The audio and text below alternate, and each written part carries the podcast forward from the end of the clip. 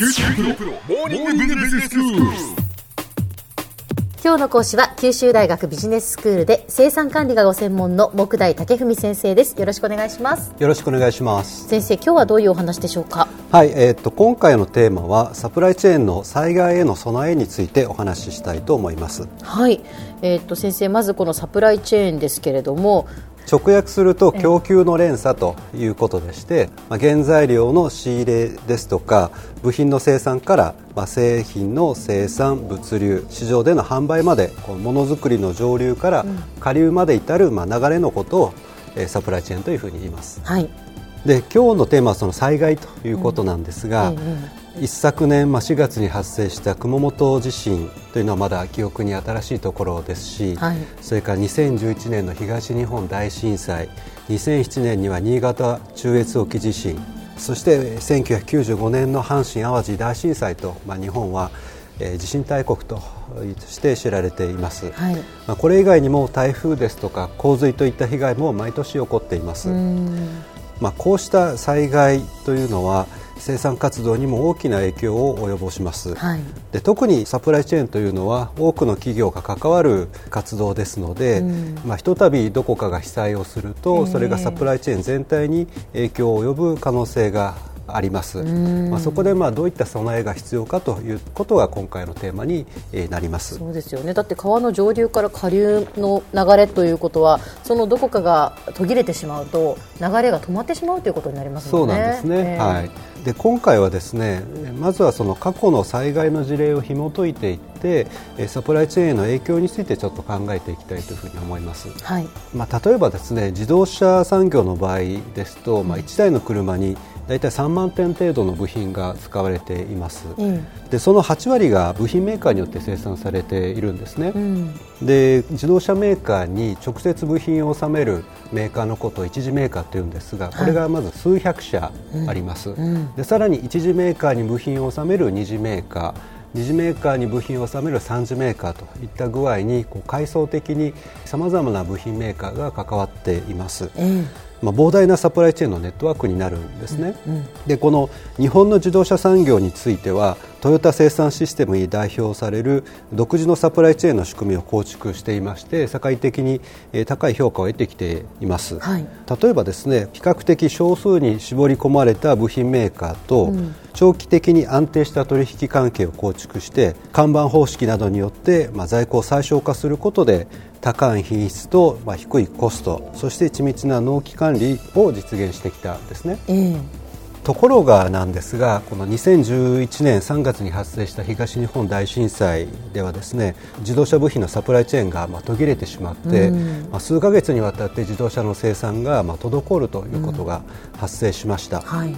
国内の生産台数を見ていきますと例えばトヨタのケースですと、えええー2011年の2月から3月にかけて生産台数がまあ50%以上低下しまして、えーさらに翌月の4月には80%余り減産してしまったんですね。まあ、あの東日本大震災というのは未曾有の大災害だったとはいえ日本的なサプライチェーンシステムっていうのが、まあ、災害に弱いんではないかというそういう疑念がこう生まれるようになったんですね。はいではですね、まあ、どうしてこういった大規模な操業停止になったのかということなんですが、ええまあ、いくつか要因が挙げられています、はい。まず最初に挙げられるのはいわゆるその調達の集中化という問題です、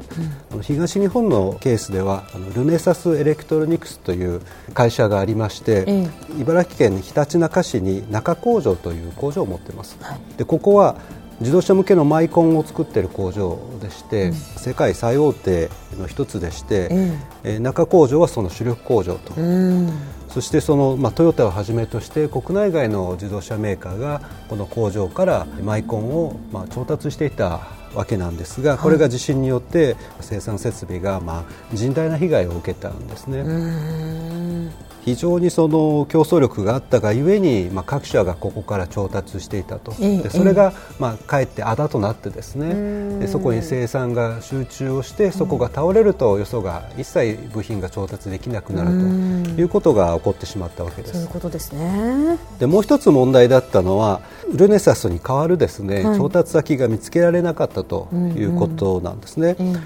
まあ、マイコンというのはある種の半導体なんですが、はい。この半導体の生産には、まあ、大規模な装置を多数並べていってですね、まあ、超高精密な加工をしていくということになります、はい。製品使用自体も納品先にまあ最適化されていますし、えー生産設備は生産設備で工場ごとに最適化されているということでやはり代わりが見つからない事態になったんですね。ええ3つ目の問題はサプライチェーンの可視化に関することです。可視化というのはじゃあ見える見えないっていうその可視化ですねそうですね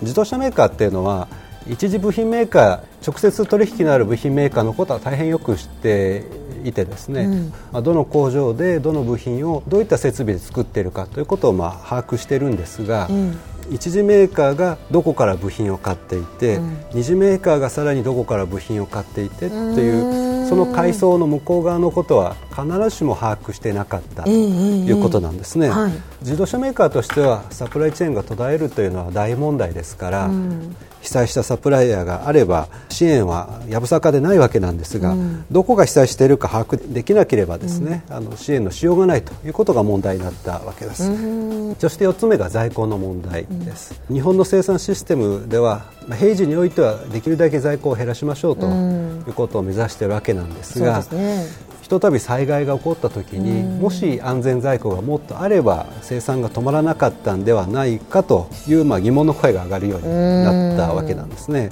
でこれには大変ジレンマがありまして、まあ、平時においてはできるだけ在庫を減らして競争力を追求したい。一方で非常時においては安全在庫をたくさん持っておいてある種の眼見性を追求したい。このバランスをどう取るかという議論が巻き起こったわけです。そうですよね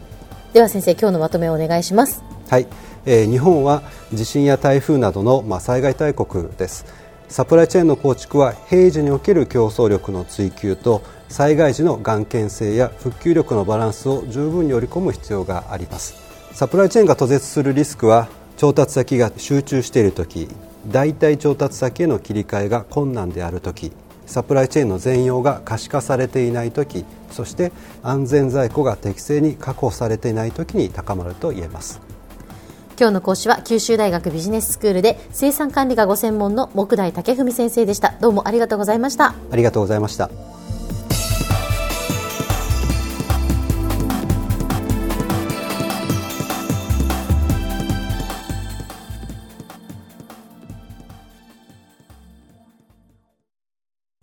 QT プロは通信ネットワーク、セキュリティ、クラウドなど QT ネットがお届けする ICT サービスです。九州中に展開した光ファイバー網を基盤に一番身近なビジネスパートナーとして九州の企業自治体の皆様をサポートします。